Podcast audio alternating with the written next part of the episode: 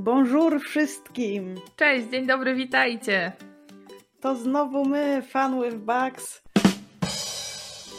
Przychodzimy do Was z czymś ciekawym. Z tej strony Karolina i Natalia. I co dzisiaj będzie tym ciekawym, o czym Natalia wspomina? Hmm, może mity? Tak, pomyślałyśmy, że zaczniemy taką małą podserię, jak dobrze pójdzie, e, o mitach różnych i postaramy się obalać lub potwierdzać mity związane z testowaniem. Pomyślałyśmy, że jeden mit na jeden odcinek. I w sumie teraz nie wiem jak tobie, Karolina, ale mi się skojarzył ten program Pogromcy Mitów. A tak, uwielbiałam go oglądać. Też. Więc będziemy trochę jak oni, tylko ładniejsze oczywiście. Tak, szczególnie, że nikt nas nie widzi. Tak sobie możemy mówić. Uroki podcastu, uwielbiamy to. No dobra, to weźmy jeden mit. Chcemy nagrać szybko odcinek. Może tym razem zmieścimy się w pół godziny. Postaramy się. Dobra, to słuchajcie. Dzisiaj mamy dla Was pierwszy mit, taki, który najczęściej słyszymy na szkoleniach od ludzi, którym jest, i tu werble, czy tester jest jak programista? Boże. Programista z kotem. tak, tak chciałam powiedzieć. Czy tester żyje z programistą tak jak pies z kotem? Szukam analogii w głowie. Bardziej czy walczymy ze sobą? O, może tak. Czy walczymy ze sobą, czy się wspieramy? No właśnie, bo tak w ogóle swoją drogą pies z kotem to też jest mit, moim no zdaniem, właśnie. patrząc na relacje niektórych psów i kotów gdzieś tutaj w mojej okolicy. Dlatego zaczęłam w głowie szukać czegoś innego, bo stwierdziłam, że może to nie odzwierciedla, ale tak się jakoś przyjęło, nie? Tak, stereotypy. To może parafrazujmy, że testerzy i programiści nie lubią siebie i przerzucają problemy między sobą jak gorącego ziemniaka. O. Gorący ziemniak mi się podoba, szczególnie, że jesteśmy z Poznania. Yeah, pyra. Gorąca pyra. tak! O, mamy tytuł odcinka. Programista, tester przerzucają się gorącą pyrą. Podoba mi się. To może zacznijmy od naszych doświadczeń, co? Może tak obal, obalmy tego mita lub go potwierdźmy. Jakie są nasze doświadczenia? Karolina, jak tam u ciebie? Rzucasz ziemniakami w programistów? Czy praca zdalna cię powstrzymuje? W ziemniaki się zjada, nie rzuca się w programistów.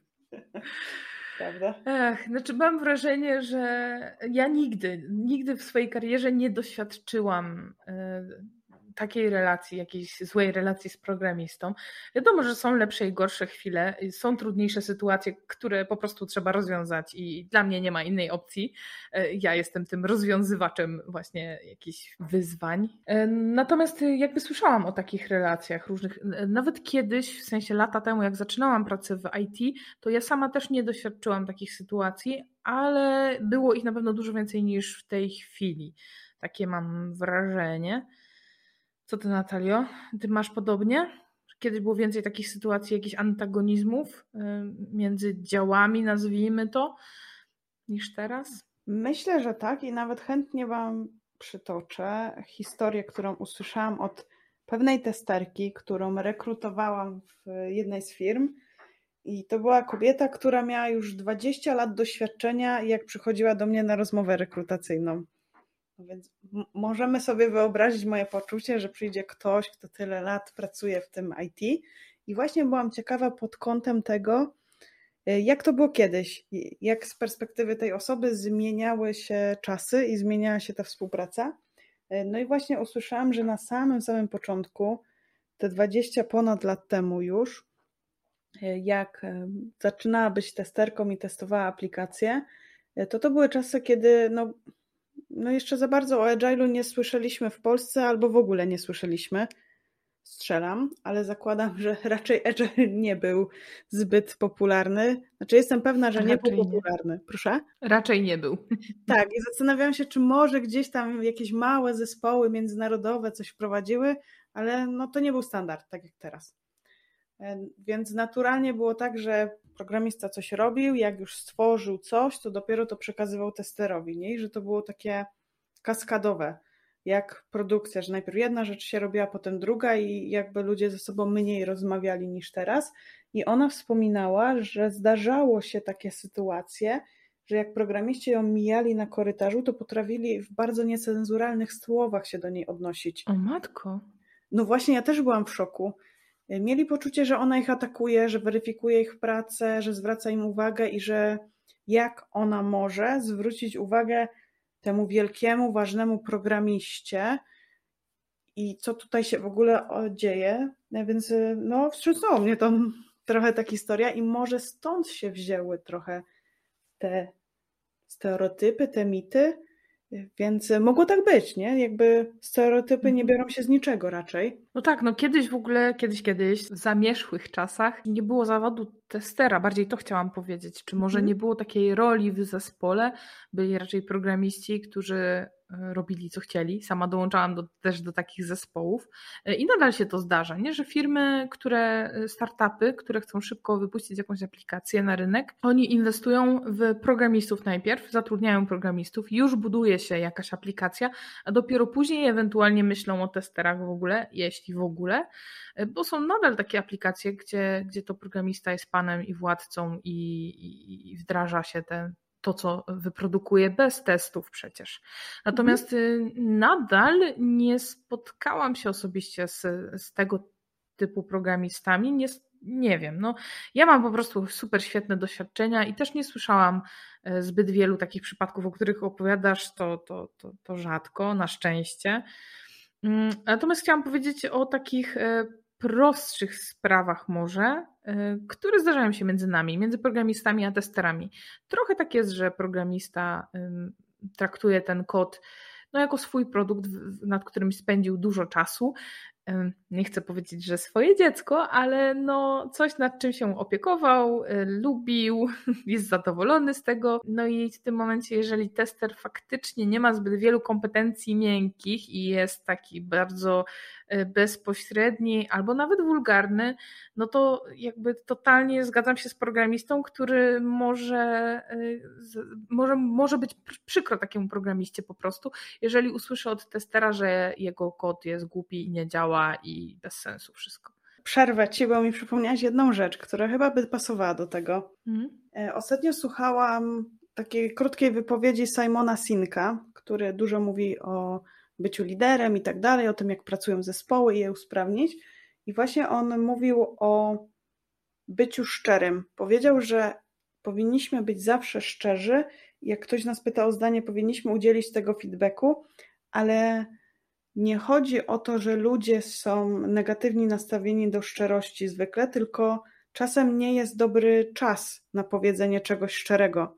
I może to też by nam pasowało, że no jakby jeżeli ktoś przychodzi do nas i mówi, że słuchajcie, zrobiłem taki super kod, to działa tak, jest fantastycznie, mam to, to i to, i na to przychodzi ktoś, kto tak jak powiedziałaś, jest mega szczery do bólu i nie ma tych e, kompetencji miękkich, fajnych, i powie, ale tu jest niedobrze, to jest do kosza, to jest coś tam, to trudniej jest przyjąć ten feedback, co nie? Tak, nawet y, jakby w ogóle nie ma y, co patrzeć na programista tester, no po prostu jako człowiek jest ci trudno coś takiego zaakceptować, więc w ogóle nie dziwiłabym się programiście, który nie lubiłby takich testerów, no po prostu. To mogę nawet powiedzieć, co ten Simon Sinek powiedział, jeżeli chodzi o przykład i on do mnie bardzo trafił. No dajesz. Nie jest związany z IT, ale daj opowiadał historię o swoim życiu. Powiedział, że jego przyjaciółka zaprosiła go na jakąś sztukę, gdzie ona grała jedną z głównych postaci. E, to była sztuka teatralna. E, usiadł, oglądał to, no i powiedział, że już od samego początku było źle, a potem tylko marzył o tym, żeby to się skończyło. No i jak się skończyła sztuka, to ta przyjaciółka podeszła do niego, zapytała: No jak, no jak, podobało ci się? No jak wiemy, już nie podobało mu się za bardzo, ale uznał, że to nie jest czas, żeby powiedzieć szczerze, co mu się nie podobało, więc był szczery i powiedział coś takiego, że cieszy się, że przyszedł tutaj, bo mógł zobaczyć ją, jak spełnia się jako aktorka, jak świetnie się bawi, że mógł zobaczyć ją w roli tej aktorki i serce się jego raduje, bo ona jest szczęśliwa. Czyli nie powiedział żadnego o. kłamstwa nie? Mega, mhm. dlatego do mnie to było takie wow.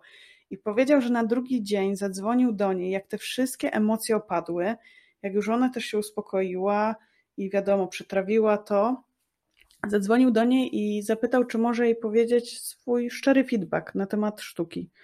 E, no i powiedział jej, oczywiście wiadomo, że kulturalnie, co mu się nie podobało, co było niespójne, i powiedział, że odbyli bardzo konstruktywną rozmowę na ten temat i absolutnie się nie obraziła, więc bardzo mnie przekonuje ten argument, że nie zawsze czas jest odpowiedni do bycia szczerym. Mhm, zgadza się. E, niestety w projekcie nie zawsze mamy czas na to, żeby odkładać ten no, feedback. No tak, pewnie, że tak. I tutaj wchodzą kompetencje miękkie. Tak, dokładnie o tym chciałam powiedzieć, że przecież można y, ładnie powiedzieć, że coś nie działa tak jak mhm. powinno. Mhm. Nie trzeba jakoś wulgarnie. Y, ja staram się w ogóle nawet nie owijać w bawełnę, bo ja jestem w tym strasznie słaba. Zresztą wiesz po książce, którą pisałyśmy razem, że ja nie umiem lać wody. Po prostu nie umiem. Nawet jak bardzo bym chciała, to nie umiem.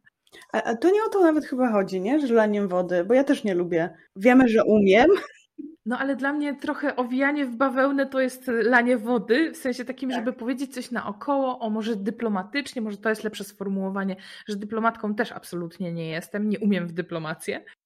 E, natomiast no, patrząc na moje współpracę z programistami, chyba potrafię przekazywać informacje.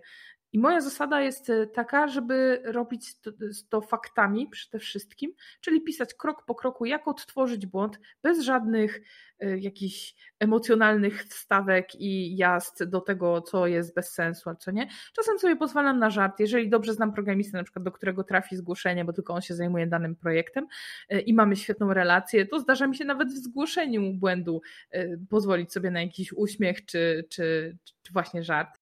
Mhm. No, natomiast jest to raczej rzadkość, bo nigdy nie wiem, kto zajrzy potem do tego projektu. Jeżeli coś opowiadam, pokazuję, to też staram się y, trzymać kodu, a nie ludzi. Nie tego, że zrobiłeś, napisałeś, tu popełniłeś błąd, y, tylko bardziej, że system działa w ten i ten sposób, czy aplikacja. I, I to myślę, że jest mega podejście, bo nawet jak ktoś ma dobre intencje, ale jak będzie coś mówił personalnego, albo używał słów, no bo zawsze robisz taki błąd, to gdzieś tam to zahacza już o jakąś agresję słowną e, i przemoc słowną, gdzie no, nawet jak nie mamy takiej intencji, to odbiorca może podświadomie poczuć się zaatakowany i no, wiecie, nikt z nas nie lubi mhm. być atakowany, umówmy się. No dokładnie.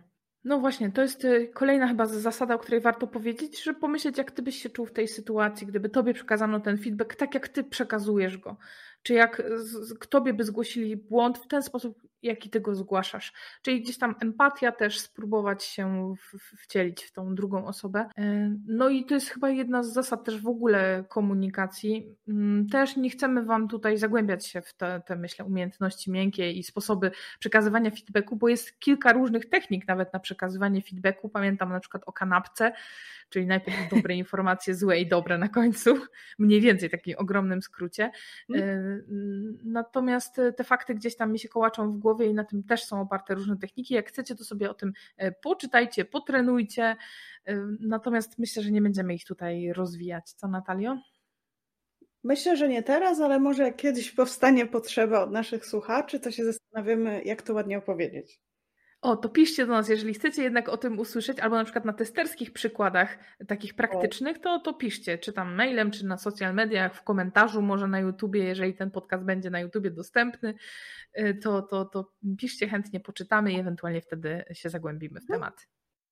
Chciałam powiedzieć i bardzo mocno podkreślić, że szczególnie dla osób, które są niedoświadczone, że to nie jest tak, że musicie to umieć i że bez tego nie da się Wiele rzeczy musicie się też nauczyć, ale musicie być świadomi.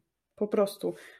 Piję do tego, że jakby pewnie doświadczony tester może przekazywać lepiej takie informacje niż mniej doświadczony, ale te kompetencje miękkie są bardzo ważne i warto je pielęgnować. Nie wiem, czy nie zakręciłam, ale mam, mam nadzieję, że czujesz, Karolina, o co mi chodzi. Tak, i pozwolę sobie nie zgodzić się z Tobą, bo zdarza bardzo mi się spotykać testerów, którzy są doświadczeni i fatalnie przekazują e, informacje zwrotne no. o zdrowiu aplikacji, e, czy o umiejętnościach na przykład programisty, hmm? gdzieś tam doszukują się problemów w umiejętnościach e, programisty zamiast totalnie skupić się na aplikacji czy na zadaniu. mm, od, w oderwaniu od ludzi, którzy je realizowali. Mm, także zdarza się też znowu, że juniorzy, którzy szczególnie przebranżawiają się na przykład ze sprzedaży, marketingu, e, z takich zawodów, wiecie, gdzie, gdzie pracowali z ludźmi, gdzie przekazywali ten feedback, gdzie ta komunikacja była bardzo ważna, czy na przykład z HR-ów, jeżeli ktoś się przebranżawia też, e, to, to są juniorzy, którzy fantastycznie potrafią zgłaszać błędy i w ogóle mówić o aplikacji, super się mają na retrospektywie, potrafią załagodzić konflikty, w ogóle rozmawiać bez przemocy, takie hasła jak właśnie komunikacja bez przemocy. Ja już byłam testerem od lat, a dowiedziałam się o tym od juniorki, która wchodziła dopiero do branży, ale właśnie wchodziła tutaj z działu bardziej psychologii, bardziej takich tematów, wiecie, psychoterapii nawet z tej strony. Także dzięki Agata. W sumie masz rację, po prostu chyba za mocno się skupiłam na tym, żeby zaopiekować się nad ludźmi, którzy wchodzą do branży i się stresują, że coś złego powiedzą. No ale też, jak zaczęłam myśleć, to też znam takich gagatków, co mimo paru lat doświadczenia no są kiepscy w komunikacji i znam programistów i testerów takich. Mhm. Ale to, co powiedziałeś, jak najbardziej też ma sens. Nie tak, że pod, podważam się, w ogóle nie zgadzam, nie? No. Bardzo dobrze, że to powiedziałaś. Cieszę się, że możemy debatować, a nie, że zawsze sobie potakujemy. Myślę, że to też wartościowe dla naszych słuchaczy. To w sumie racja. No dobra, to wracamy do mitu. To co, potwierdzamy czy obalamy? Ja bym powiedziała, że zdecydowanie obalamy. No, ja się zgadzam. Nie spotykamy się z takimi sytuacjami, a jeśli gdzieś nawet by się pojawiały, to rekomendujemy pozbywać się takich sytuacji, w sensie rozwiązywać je zupełnie, szkolić się w tych umiejętnościach miękkich mhm. i, i zawsze brać pod uwagę to, że po drugiej stronie też jest człowiek, e, który ma uczucia, o które trzeba dbać, żeby fajnie w zespole razem współpracować i tworzyć aplikacje. Chciałam dodać jedną rzecz, że tak może mało testersko, ale po prostu warto rozmawiać, bo może ktoś, kto mówi na przykład niefajnie do nas się zwraca, nie zdaje sobie sprawy, jak ja to odbieram. Mhm. Zdarzyło mi się tak, że więc może ja jestem fanką podejścia, spróbujmy coś zmienić, spróbujmy coś usprawnić, porozmawiajmy, przegadajmy. Jeżeli wtedy nic nie ma, to może niekoniecznie chcemy pracować z takimi ludźmi. No umówmy się. Ale teraz dałam do pieca, nie? Mhm. Dałaś, dałaś do pieca, ale przyszła mi do, do głowy jeszcze jedna myśl, że jeżeli słuchają na przykład nas programiści, jeżeli widzicie, że tester zgłasza te błędy no, w taki sposób niefajny dla Was, to śmiało też o tym mówcie. Mhm. Znowu feedback w drugą stronę, nie? żeby ten tester się doskonalił w swoich umiejętnościach. Tak, no bo to powinna być współpraca. Chyba tego nie podkreśliłyśmy, a zawsze e, obie powtarzamy, że to jest jednak współpraca. Dwie osoby, czy dwie role może bardziej, tak, mają wspólny cel i każdy ma po prostu inny zestaw umiejętności do tego. Myślę, że całkiem ładnie opowiedziałyśmy, przedyskutowałyśmy temat i wspólnie się zgodziłyśmy, że obalamy ten mit. Mhm. Powiedziałyśmy kilka takich rzeczy pobocznych, więc Myślę, I wyrobiłyśmy się w super krótkim czasie. Tak. Myślę, że takie akurat dla ludzi, którzy jadą do domu na 20 minut, mają autobus, samochód, to idealnie lub wycieczka pieszo, albo przed snem, to będzie jak znalazł. No dobra, to porzucamy ten mit. Myślę, że wrócimy z, z większą ilością mitów. Jakbyście mieli ochotę, żeby coś poruszyć, jakiś mit, to też zapraszamy do kontaktu z nami bardzo chętnie się zajmiemy tematami, które Wy nam podeślecie. Dokładnie tak. Dzięki bardzo za dzisiaj. Dzięki wielkie i miłego dnia, nocy, wieczora, czy kiedy tam słuchacie nas. Do zobaczenia. Dokładnie. To pa!